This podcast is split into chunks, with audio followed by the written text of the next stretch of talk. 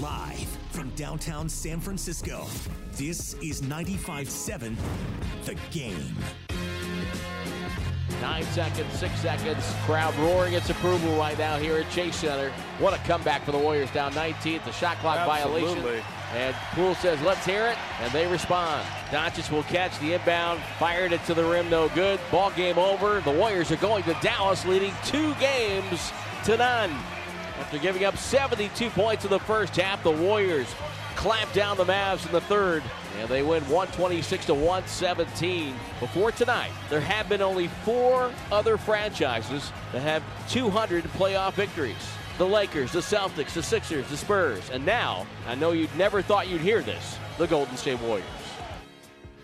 Tim Roy on the call last night as he talked about the Warriors down by as many as 19, 14 at the half. But then the third quarter happened as the Golden State Warriors catch and then run away from the Dallas Mavericks, now taking a commanding 2 games to none lead on the Mavs as things now switch to the Lone Star State for Game 3. That'll be played right here on 95.7 The Game coming up tomorrow. Hi again, everybody. This is Dan Avone alongside Evan Giddings. Evan, my man, what's going on? Welcome back to the show. Any initial thoughts on what you saw last night? Well, I'm juiced to be with you, Dan. I very much like what I saw from the Golden State Warriors, particularly in the second half. A tale of 2 halves is what the game was last night. And for Dallas, they shot the lights out in the first half. It was a complete opposite performance, especially from three-point range, than in Game 1 for them.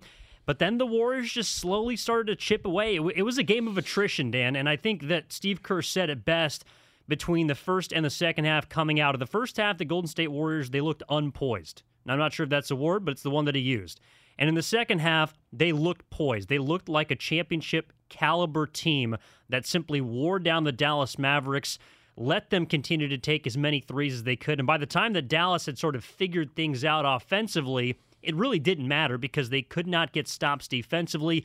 Golden State in that fourth quarter, 15 of 19 from the floor. They were unstoppable on offense, and the only time that Dallas did get a stop, they weren't able to turn it into points. So once the Warriors kind of built back from that 19, they chipped away down to 14 at the half, then down to 11, and quickly out of the break, down to 9 in the third quarter.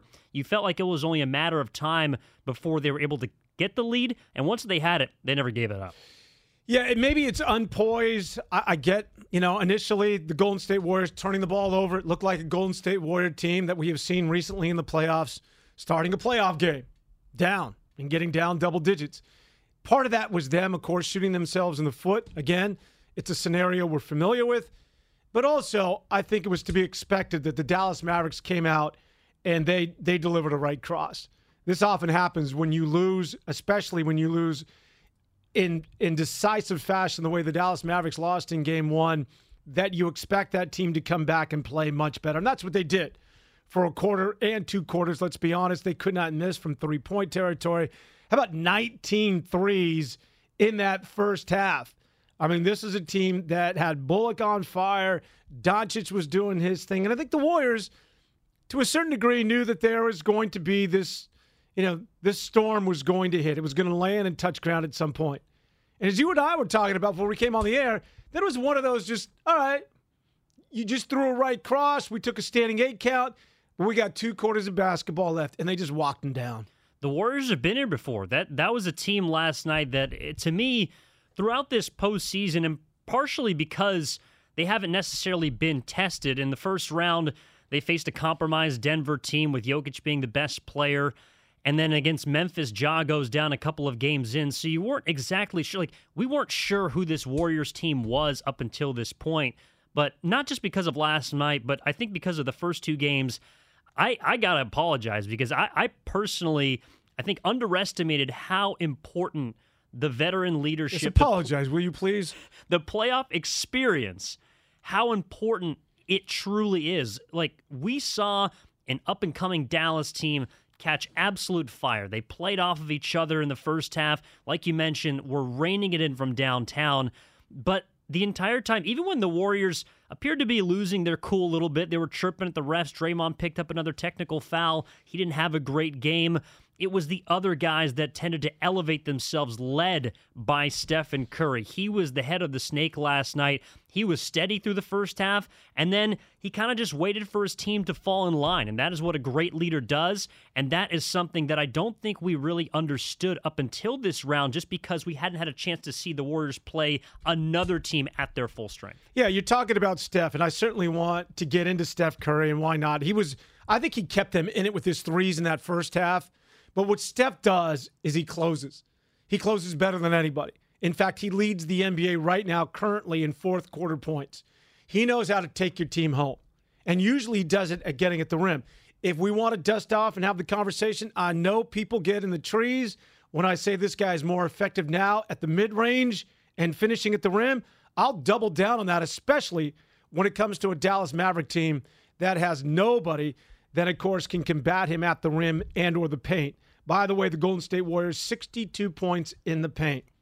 If you don't know by now, this is a team, yeah, that can shoot the three, but if you're running them off the line, the Golden State Warriors can get to the rim against the Dallas Mavericks. Gone is Allen, gone is Adams, gone are all those bigs, the Clarks of the world. There is nobody. Once you puncture that first round of defense, there is nobody waiting for you, and the Warriors need to take full advantage as they did last night. We're going to open them up early, 888-957-9570. We want to hear from you. Warriors are up 2-0. Things are headed to Dallas. Are we thinking sweep? What's on your mind? We started out in Oakland. Leroy, get us going. What's up, my man? Welcome to the show. Hey, Dan, Evan, brother, it is a pleasure. This is a first-time caller, but, I'm always listening on Saturdays. And great win by, our Warriors. Warriors fans have been great, especially at home. The home fans don't get enough love. Some of us, can't afford to be out to the stadium, the arena all the time, but we're at home and we got just as much as energy and we're just as passionate. And I just wanted to say that, people ask me, how are you going to stop Doncic? How are you going to stop Doncic? And I just looked them in the eye and said, you know what? I don't know. I said, but I didn't know how we were going to out-rebound Memphis. I didn't know a lot of things about this team, and we just keep plugging and plugging and chipping away and winning. And for a fan, that's what's most exciting for me, just not knowing how we're going to do things and then watch them get it done. And I just want to say something about Dallas really quick because my youngest son, who's 23, I raised him to be a Golden State Warrior fan. He went to college and he came back a Dallas Mavericks fan. And so, oh boy, I am on him so much, man. I'm on him. And so I've had to watch the enemy. I've had to study the enemy all season. And when I looked at Dallas, they are horrible in the fourth quarter. And they have been all season, even in the regular season. And so I just think that the Warriors, if they look at that, and they have been taking advantage of that. I know Steve Kerr has looked at it, but Dallas plays terrible fourth quarters, and they have a history of it this season. And I think the Warriors have taken advantage of it. Go Warriors. Thank you guys for Leroy, having me. What's your kid's name? Leroy, you there? All right. Might have lost him. Yeah. Leroy's a mainstay on the station, though. We hear from him all the time throughout the week. All right. No. We very much appreciate Leroy calling in here on the weekends and letting us know how he feels, especially because, and I thought he made a good point, not necessarily that Dallas, wore down in the fourth quarter. I mean, they're pretty efficient offensively. They just gave up 43 points. I mean, they couldn't get a stop. But I think to his point about like the feeling. I mean, that's something that I think that the Warriors and its fans have kind of been missing for a while. Obviously, we know what it feels like from the finals runs for the 5 years. But when the Warriors trailed in a playoff game in previous years, you never felt like they were going to lose the game. I mean, it was just a matter of when. The only time that the opponent was going to defeat the Warriors in a game that meant something was if they were up by 20 in the last 2 minutes. I mean, that's when you finally had to call off the dogs. But there was at no point where you felt like Golden State during the peak of its powers was going to lose. And that's the way that I felt last night, Dan. Even when Dallas was up big early, it didn't feel insurmountable at any point. And we've seen throughout these playoffs how large leads quickly sort of diminish. That's because Golden State can shoot the three, But it's because, like you talked about, they got to the rim whenever they wanted to, and there was nobody in the Dallas front line. I mean, whether it be Dwight Powell, who's really their only big, a pair of long, lengthy forwards, Bertans, Kleba, Finney Smith, none of those guys really protect the rim well. And so if you're Golden State, it was just a matter of time of when, not if, it was going to happen. Yeah, I felt the exact same way. And I don't know if that was pervasive throughout Dub Nation, but I'm right there with you. They were down 19. First of all, logistically, you're thinking, all right, can they maintain this torrid pace? Because that's the only way they're scoring.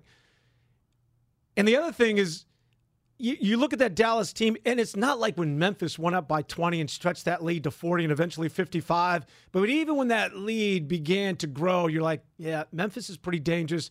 They scare the crap out of me. Maybe you just dust this one off and come back in Game 5. Even when Dallas was going up big in double digits, there was just this overall sense that this Maverick team, albeit they're big and they're shooting it well, or they're up big and they're shooting it well, they're sort of like with the Warriors, what I was complaining about the Warriors during stages of the last series against Memphis.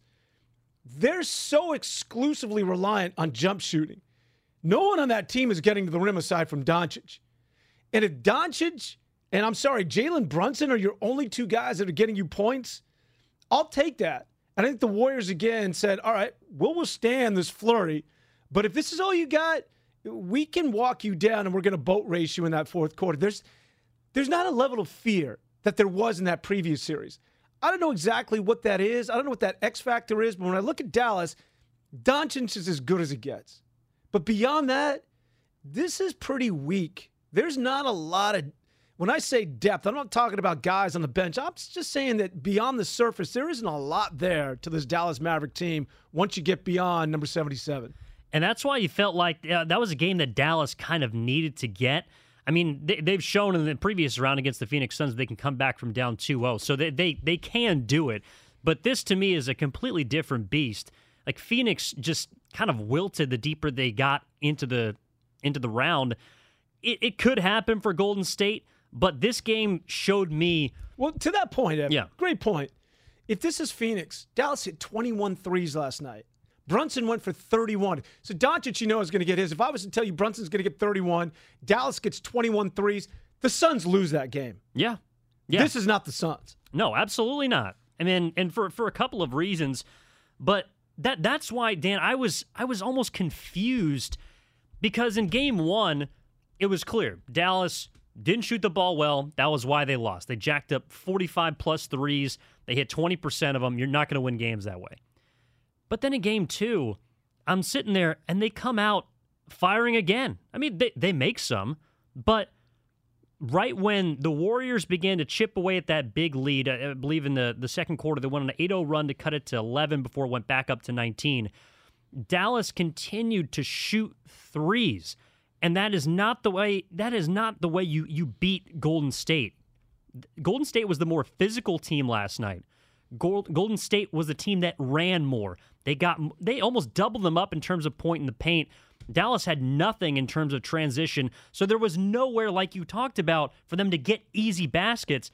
And to your point, when Jalen Brunson and Luka Doncic are your best players in the paint, like, you got issues. Because I know that their game plan is to penetrate and kick, but it's just simply not going to work that way against the Warriors, who... Again, just wear you down with their experience, their length. I mean, all five guys on the floor last night at any time were pretty much fantastic, and even Draymond Green had nice stretches. He played probably the worst playoff game of his career. He was terrible. We're going to get into Draymond. He was terrible. And sometimes I'll hold my breath on Draymond, but if you listen to me, it's a love-hate relationship, and I don't think I'm alone when it comes to Draymond. His emotion, his intensity. You might be. That's who he is. But there's sometimes it's like, too much, bro. Go sit down. I'd rather see Looney in that game. And yes, Looney came up huge once again. We'll get into Looney as well. But I don't want to kick any dirt in this thing yet, Ev. This is a feel-good. And as much as I'm a glass is half, empty at times because I'm overly cautious when it gets to the playoffs, especially the Western Conference Finals, and I've been singing the praises of Dallas, just saying, watch out, especially in that Game 2. I don't know, man. Calling the dogs. This this hunt's done.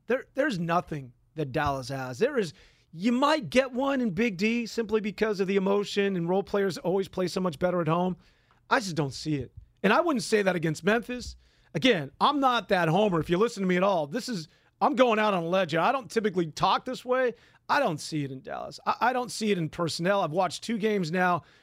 There's nothing there. There's not that guy like, all right, let's bring in the big heavies. There's nothing waiting in the wings. Yeah, maybe Dinwiddie was off a little bit and he could play a little bit better.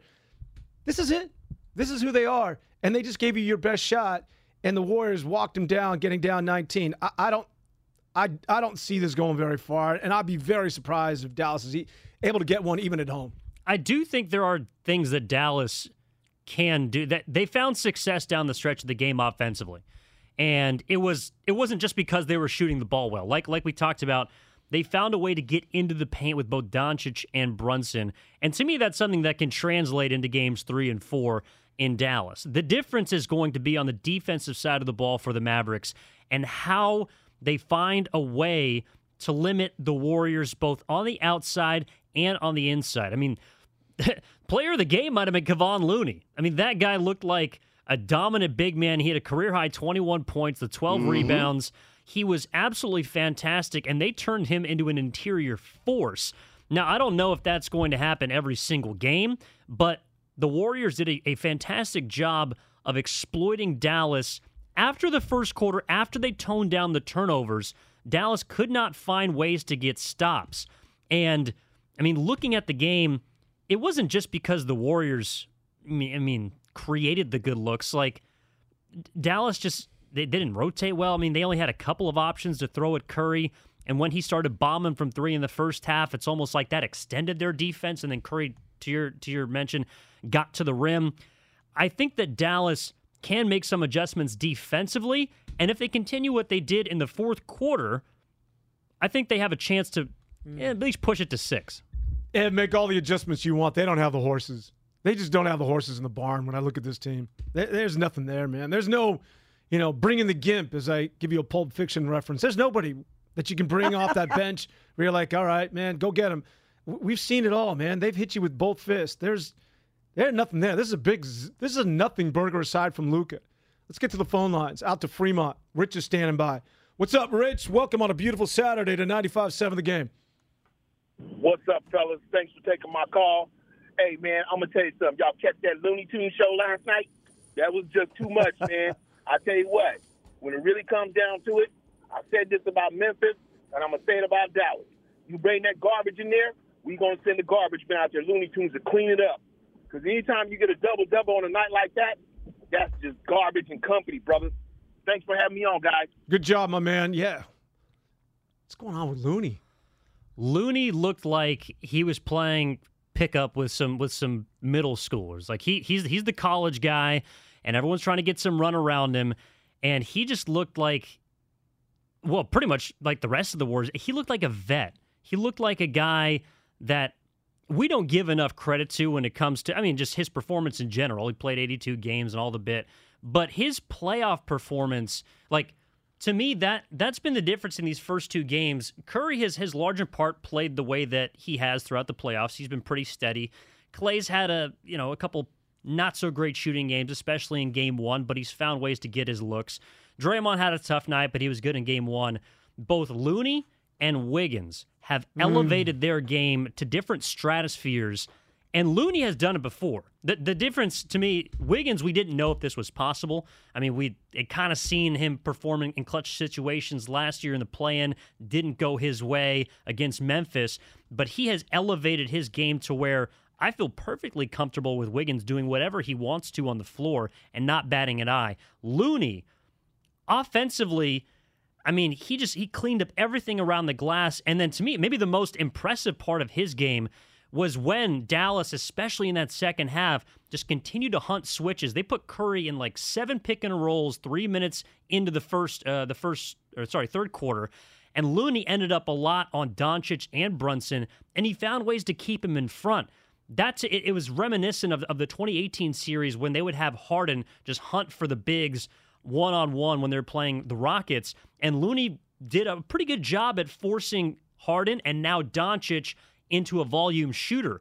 And so that doesn't allow the rest of the Mavericks to get into a rhythm. And I think that's why we saw a lot of those missed shots in the second half, because when Doncic is navigating and he's got the ball at the top and he's dancing, everyone's just sitting there. The ball sticks. It's not moving anywhere. And so when you're not getting any opportunity to shoot in rhythm, then it makes it a little more important for you to hit those open looks. Ball gets sticky, palms get sticky, and in the case of last night, Dallas went cold. Golden State took advantage. Oh, full advantage. And getting back to Wiggins, Wiggins has to be aggressive because it's by design. Coach Kerr said, we need you to go at Luka. Luka's watching you. We know you're going to pick him up primarily defensively. That's your assignment. But offensively, we want to work him. All right? We want him expending as much energy as possible. So what it's created, it's making him be that much more aggressive, where typically Wiggins maybe will defer to other players, but because it's by design that he's got to go after Luka, we're seeing the aggressive side of Wiggins. And this is the dude they've wanted all year long since he's come over to Minnesota, and he's been an absolute revelation. All right, the phone line's backing up. We got to get out to Los Altos. I'll wait for my producer, Bri. Bri's working. There he is. All right, let's get out to Los Altos, and Tom's standing by and wants to get into it. Tom, what's going on, man? Welcome on this beautiful Saturday.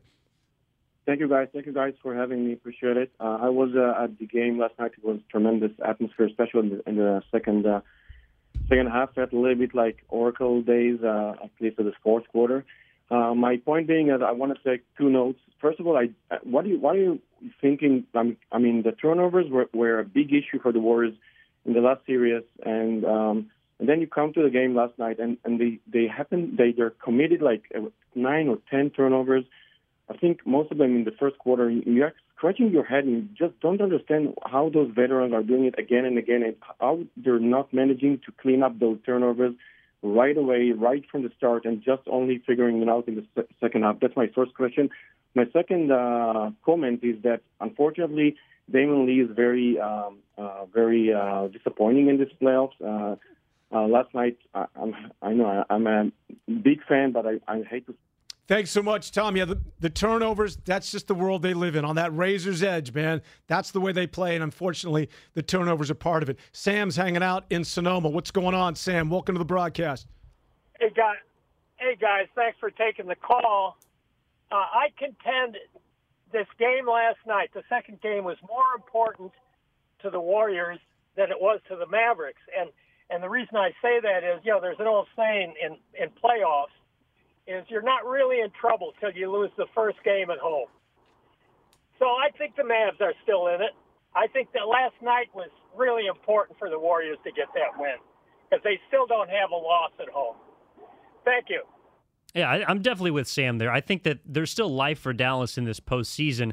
And the reason why, to his point, it was so important for Golden State to defend home court is because when the Warriors have been at their best, when they've been making runs to the finals, when they've been successful in the postseason, large in part, they have played with a lead in the series. And that doesn't mean that they simply can punt games, but I think you saw a sense of urgency last night from the Warriors that was reminiscent of the championship pedigree that we have come to know, these big three, and now you got to throw Looney in there, 4 guys that have championship rings. You didn't see them panic at all, and you know, I think a lot of teams, after winning game 1 in going away fashion, most of the guys didn't have a chance to play in the fourth quarter. They were well rested. They come out maybe a little bit lackadaisical, kind of like we saw at the beginning with Warriors turning the ball over, but there was no sense of panic. It wasn't like Memphis in the second round when, you know, the Grizzlies just saw blood in the water and absolutely stomped all over Golden State. I think that was a different situation. That's that pedigree that you've been referring to and the experience of this team. Let's clean it up with Bruce, who's hanging out in Walnut Creek. Bruce, what's going on, man? Welcome back. Thanks for taking my call. A couple of things. One, I wear my socks, my flag, and my shirt. All Warriors. Go Warriors. Two things. One, Luka carries the ball while he's dancing in the center. Constantly. I watched it all last night. It was amazing how much he carries the ball. Second thing is the Warriors are a better team altogether, so there's no chance for the Dallas to come back. Thanks. Thanks, Bruce. You know what? Everybody carries the ball in the NBA these days. If the refs were to call it, I'm telling you, 75% of the league is guilty of it. Michael's hanging out in Saratoga. What's going on, Michael? Talk to me. Yeah. Hey, thanks for taking my phone call. My point I wanted to make was Draymond Green last night, he did have a bad game, but one of the things I thought he was doing was taking the team into the head of going against the refs. So they were playing just not the Mavericks, but the refs as well. Once he got that fifth foul, I actually was happy because I thought, oh, man, they'll tone it down, and it did. I think that's why they got back in the game is with his fifth foul, he had to sit on the bench and give the Warriors a chance to calm down and not be in the head of the refs, you know, fighting the refs. I thought that was a big game changer at that point, and I've not seen anybody talking about that too much. I wonder what you guys thought about that. Oh, Michael, we're going to go full tilt. You stay right here on 95.7 The Game. We're going to get to a break, and when we come back, I'll go into Draymond. But first, Zach wants to clean up the first half hour. Zach's in Oakland. What's up, Zach? Hey, guys. Thanks for taking my call. You kind of already took the words out of my mouth, but watching Game 1 and Game 2 gave me really immediate flashbacks to 28 switch on to Looney. And he can't keep up with their guards, but he's so good. He's such a brick wall. Zach, get on another line, man, and call us back. We want to hear what you have to say about Looney. All right, want to hear from all of you. When we continue here, it's Evan Giddings, Dan Avone, just getting our feet wet here on a beautiful Saturday, the day after the Golden State Warriors go up 2-0 on the Dallas Mavericks with things switching now to Big D. I want to talk Draymond. I want to get more into Looney as well as Wiggins. Draymond. Oh, boy. Ev, got to light him up a little bit. That's Evan my guy. Giddings, that's Dan my guy. Oh, all right. Well, you got an opportunity to go right at me. You're 4 feet from me, my man. It's Evan Giddings, Dan Avone, 95.7. The Game rolls along after this. Wiggins down, puts it on the deck, backs down Brunson, shoveled up top to Draymond, takes a three. Good! Draymond from downtown. It's 105-96. Now back to Warriors This Week. Now back to 95.7 The Game. The Golden State Warriors go up 2-0 on the Dallas Mavericks. Now clearly in the driver's seat as things now will switch to Dallas. And, of course, you will hear, especially over the next 24 hours, how the Dallas Mavericks were down 2-0 to the Phoenix Suns and came back in that series, as we all know, and stretched it to a Game 7 in which Luka Doncic and company just simply ran away and hid from the Phoenix Suns, that anemic Phoenix Suns with one of the worst performances ever in the history of Game 7s by a team that was playing at home.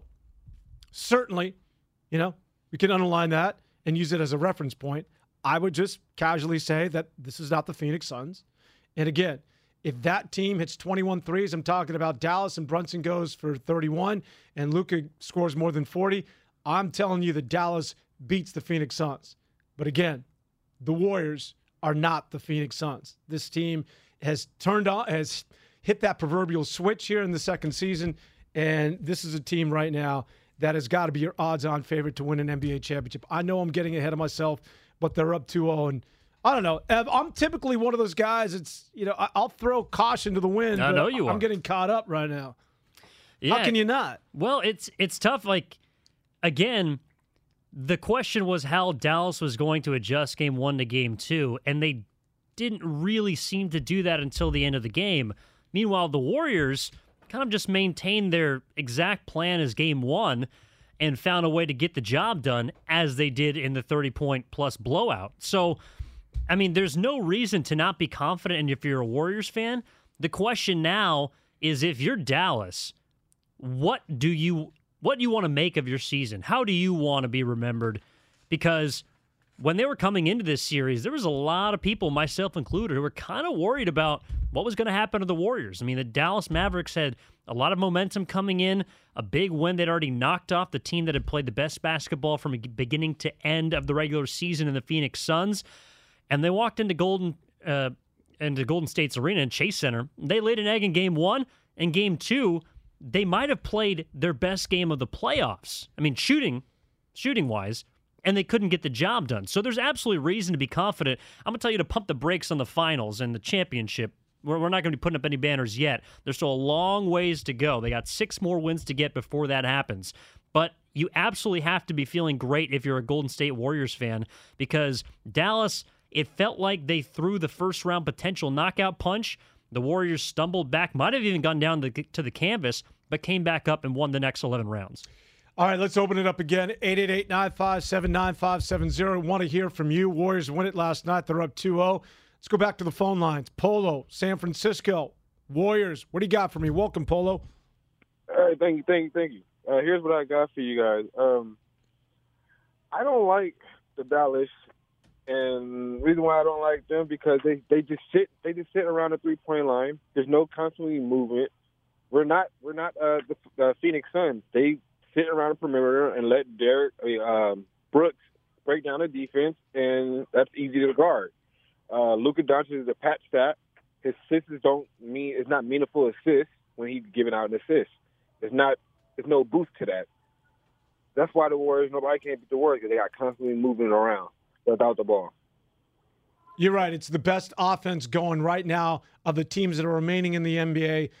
And I'm talking about the Western Eastern Conference Finals. The only other team really that's comparable is San Antonio, obviously long gone. But this is an offense that moves. The ball doesn't stick. And when you think about it's almost as though shoes on the other foot because this has just become an exclusive jump shooting team, and I'm talking about Dallas. If they're not hitting threes, you got no chance. If you're hitting threes, you got a chance. But as we saw, even if you hit 21 of them, it ain't enough. So what else is it that you're going to do? Well, nothing, because you don't have anybody aside from Luka who can put it on the deck and get to the rim. Brunson gives you somewhat of a mid-range game, but there is nothing there, man. That's, again, well, I see absolutely no roots, no substance to what it is that we're seeing out of this Dallas Maverick team. Arinda's the location. Joe is the caller. Joe, my man, what's going on? And welcome to 95.7 The Game. Thank you. What a win. Just still riding the high and the afterglow of that win. Seeing our guys scrap back that way and showing the resolve that you have to have and the grit you've got to have to get through the finals. And I really do feel confident that we've got it. I think the key to us winning last night was the 2-3 defense zone that we were playing. You could see anytime we switched out of it back to man, Luka's so good at exploiting that. And it's a vulnerability for us lately. Our guys, with these every other day games, they look gassed a lot of the time. We're starting to show our age a little bit with our core, and sometimes the energetic switching that we're famous for just isn't there. So I think the real key to us winning has been this 2-3 zone you'll notice them slipping back into, especially in the last couple games. And then, of course, our ability to bang on the inside with Looney's size, something that we've missed. I think, Wiseman isn't someone that we can count on. I think he's going to go down the path with Greg Odom or, just being a big guy and standing on a meniscus is very, very hard to come back from. So I hope that we get some talent and some length out of him, but he may be more valuable as a trade if we never actually play him. But just seeing Looney step up and deliver on the inside with all of his rebounding and inside points just shows, I think, we're so famous for spreading the floor and for sinking, living and dying by the three. I think it's just impossible for us to win if we don't really attack the hoop inside. Jordan Poole gives that to us. Steph needs to do it more. Looney has been delivering on that front. Klay has been struggling. But if we can keep attacking the inside and get better looks on the outside, then I think we're going to win all the way. Appreciate the call, Joe. I thought he brought up a good point about the zone. To me, the zone is almost like bait. Like when they're in that zone, they're essentially gifting Dallas better looks from three. They're making sure that they can't get to the rim. And they did that, I think it was around 6 minutes left, halfway through the first quarter, and then midway through the third, they threw that 2-3, 3-2 zone, I think it was, where they kind of brought three guards up top and basically forced Dallas to move the ball around the perimeter.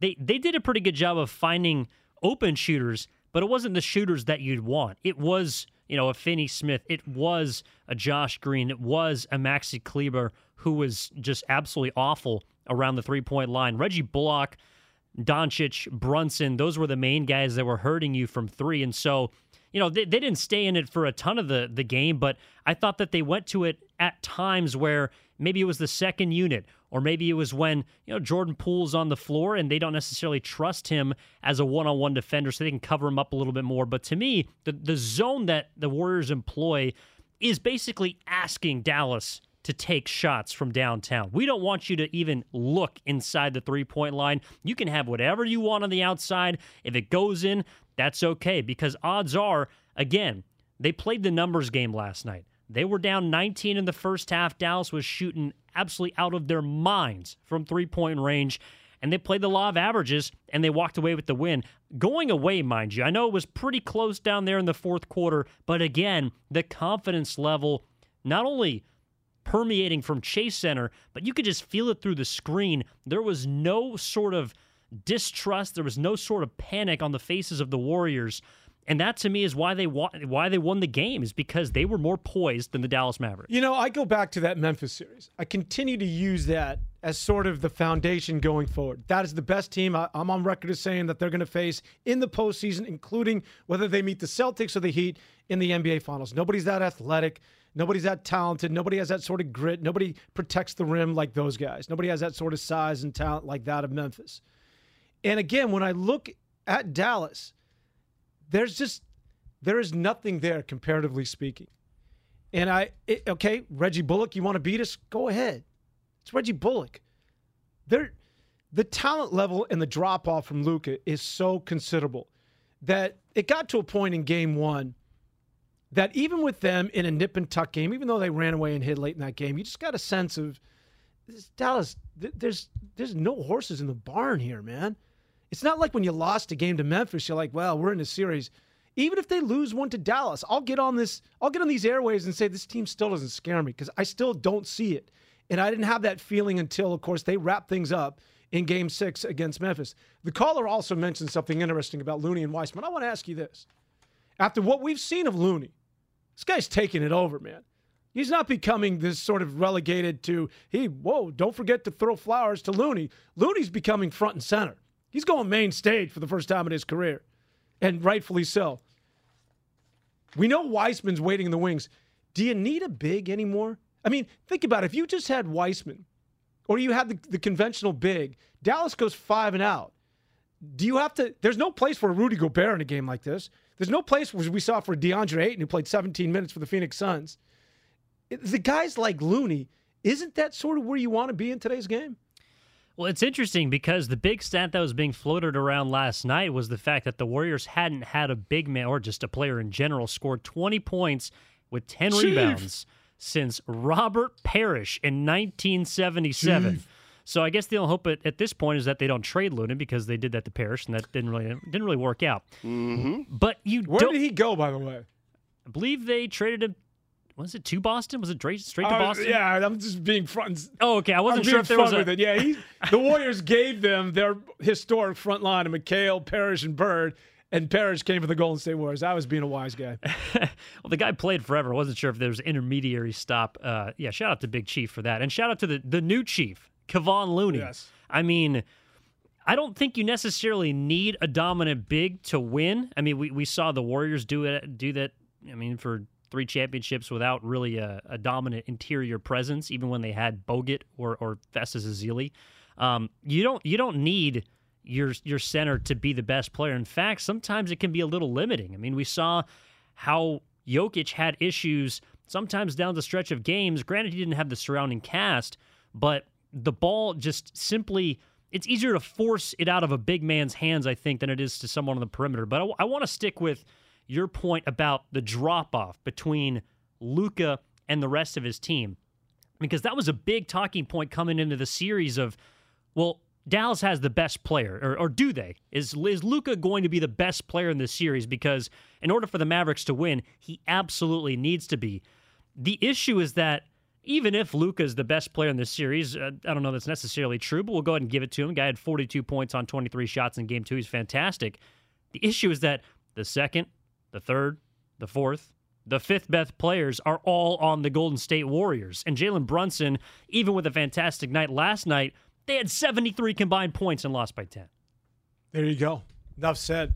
All right, want to go back out to the phone lines at 888-957-9570 and want to hear from you. I know you guys want to get in on the conversation. Let's get things going. Well, we'll wait for my man Bry to come back. But, yeah, you know, the text line's getting in on Wiseman. And I know Wiseman, it's sort of undefined as to whether he's a guy that has to come off the floor or not because, you know, he's a 7-footer. I don't know whether he can defend against some of the smaller guys and get out of the perimeter. Certainly offensively, he's not a guy that you have to hide. We think he's a guy that has showed a gentle touch from the outside and could be that big. But when it comes to paying bigs these days, that's not something you do. You maybe pay Jokic and Joel Embiid. That's about it.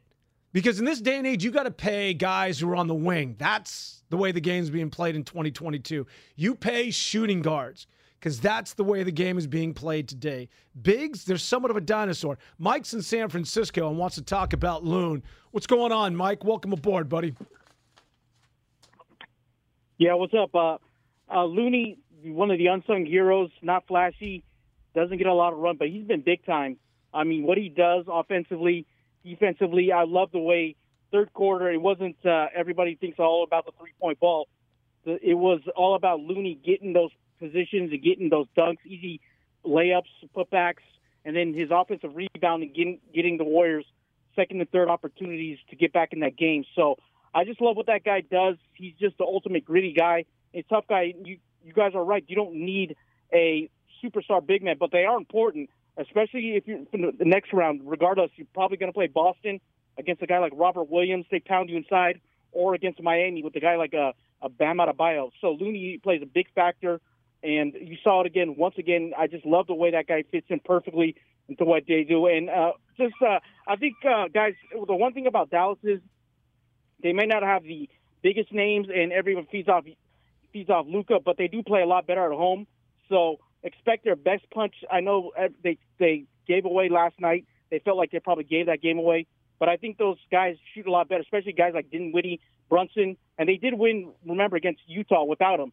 So these guys can play, and I expect the Warriors are going to be prepared for a much better team because role players play better at home. So I think the Warriors got to lock in defensively because, as we've seen, Dallas at home is a different element. They can shoot the opponents out of games. So look for the defense to really lock in on this team because all those guys outside of Brunson and Dinwiddie and Finney Smith can really light it up as they show in all playoffs. So this is not over yet, but as long as the work.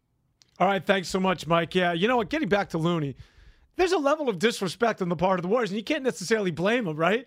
I mean, they drafted Jordan Bell to sort of take his spot. They went and got James Wiseman and said, this is our big. They didn't offer him a third-year option. They could have given him the bag a lot sooner than this.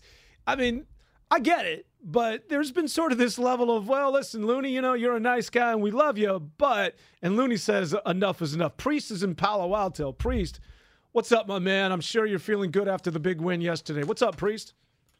I'm doing good, man. Thanks for taking my call. And, see, this is the problem I have with fans. Looney, how long has Looney been on the team? 6 years? 7 seasons. 7 seasons. He finally shows up, and believe me, I'm a huge fan of Looney's. I have been since we drafted him. It's just that his injuries held him back. Good point. For years. Looney is going to get a whole lot better. And I saw this in Looney 5 years ago, him being able to do these kind of things. I think he just needs some moves around the basket. My only problem has been with Looney finishing around the basket. You ain't got to dominate the game, but you got to score the baskets that you have. Now, that being said, let's don't get stupid, man. James Wiseman. I was waiting for Wiseman out of Priest. Listen, you guys, this is our problem I have with fans.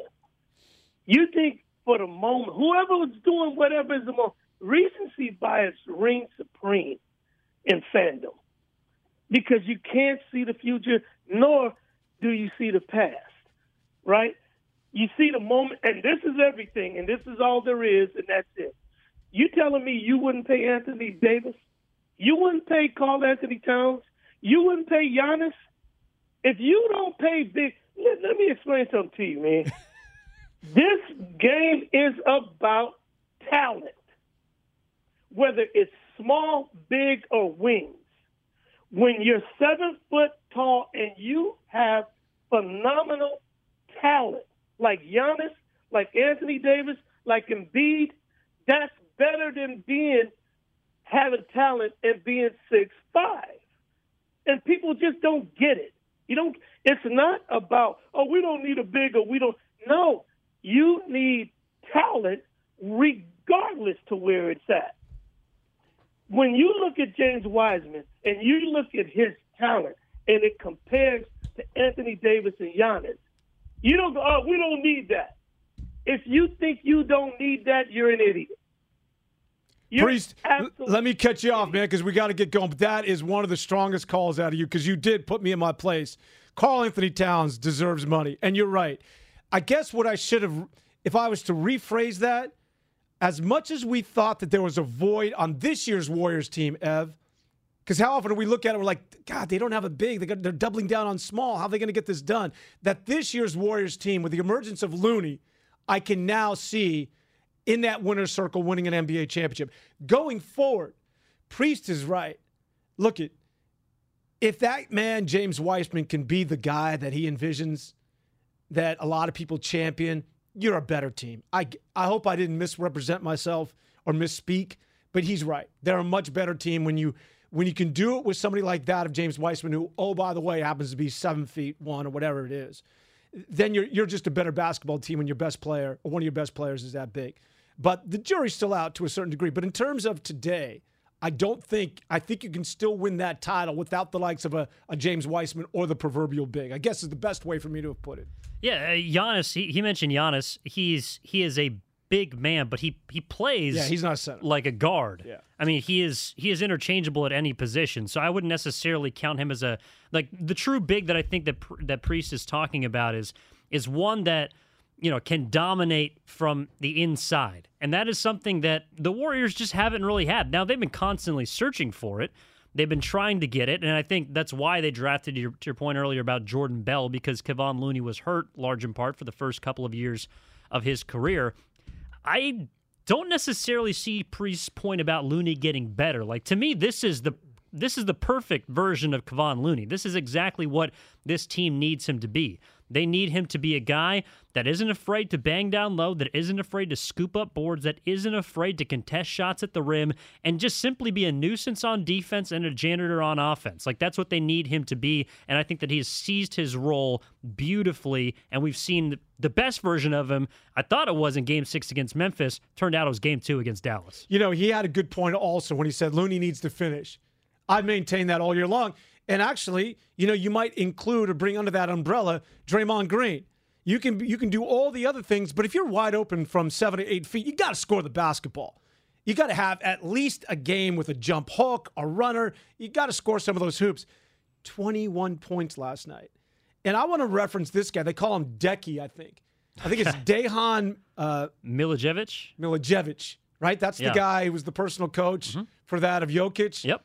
Maybe this guy's teaching him how to finish. He's got something. Right? I mean, he had an up and under last night. Where the hell did that come from? Loon, you're getting to the rim and you're finishing on guys. So maybe it's Decky, Dejan Mill. Give me last name again. His nickname is Soft Touch, apparently, because that's what every one of the bigs that he talks to and coaches with, that's what they turn into. I mean, Jokic has a beautiful floater game. You hope that that can transfer down to James Wiseman when he's healthy enough, because to Priest's point, I don't know if Wiseman is the future, but anything he gives you at this point is gravy. Like, that's what I'm taking away from Wiseman. You don't give up on him, but anything positive you get from him is just cake or frosting on top of the cake. See, that's why Ev is Ev. Mr. Giddings, of course, knows Milojevic has been a little bit of his last name, the correct pronunciation. That's how you become play-by-play. Of course, he is the voice of the Bay Area Panthers, who have a game right after us, right, Ev? That they do, 5 o'clock down in the desert, Northern Arizona Wranglers, and you can hear that game right here on 95.7. As I understand it, big underdogs today. Yeah, there's not an official spread in the IFL, but if I had to put it... Oh, there is one out there, probably. Yeah, if you went to BetGM, it'd probably be somewhere around Panthers plus... I'll be kind and say 22.5. All right, let's get back to Warrior Talk. Phil's out in San Jose. Phil, what's going on, man? Welcome aboard. No, it's Bill. That's okay. Bill's out making big bucks. I'm Bill. All right, Bill, what do you got? No problem. I know it's a strange idea in this day and age, but Myers talked about how the Warriors, somebody said that the key trait is loyalty. They're loyal to each other, Dre and Steph and Draymond. They're all loyal to each other. What's the idea? What's the possibility outside the realm that as the years go on and Uh-oh. It sounds like Dollar Bill needs a better connection. Yeah, Phil or Bill, you need a new phone. But I don't know. Do you see where he was going with that, Ev? Kind of. I mean, I think what he was going to ask is how much longer you can continue to run the big three back. And I think that's why this postseason is so important and why their performance in the first two games of this Western Conference Finals have been so impressive. It's because there were questions as to whether Steph, Clay, Dre could continue to perform at the championship level that we've been accustomed to, but as they've gotten older, injuries have begun to set in. We weren't really sure because the best games from them have been fewer and far between, but the first two games of this Western Conference Finals, not all of them have been great at the same time, but each have had their moments to sort of carry the Warriors at times where they've needed it, and then they've all been at their best down the stretch of games when it's crunch time. Yeah, I think Phil might be calling us back. Oh, no, we got Alonzo. Sorry, Phil. Phil, give us another shout, though. We got a spot open for you. Let's quickly take Alonzo before the break out in the North Bay. What's up, Alonzo? Hey, how you guys doing? Good, buddy. Hey, so I actually just wanted to change subjects a little bit and just talk about the nickname I've been coming up with this Warriors team, which is the Bedtime Boys. And this has been recently with Curry's night gestures, and I wanted to see what you guys thought. Brian just ran you. Sorry, Alonzo, but call back. I actually kind of like it. You just got to come a little stronger. All right. See, Ev, you're on this side of the glass. You don't control the bells and whistles. Evan Giddings, Dan Devone, we're coming up to 2 o'clock. We're going to tease Draymond. I got to go after Draymond. And also, we've yet to even mention Jordan Poole. That and more as the Warriors are up 2-0 in the best of 7 in the Western Conference Finals, all here on 95.7 The Game.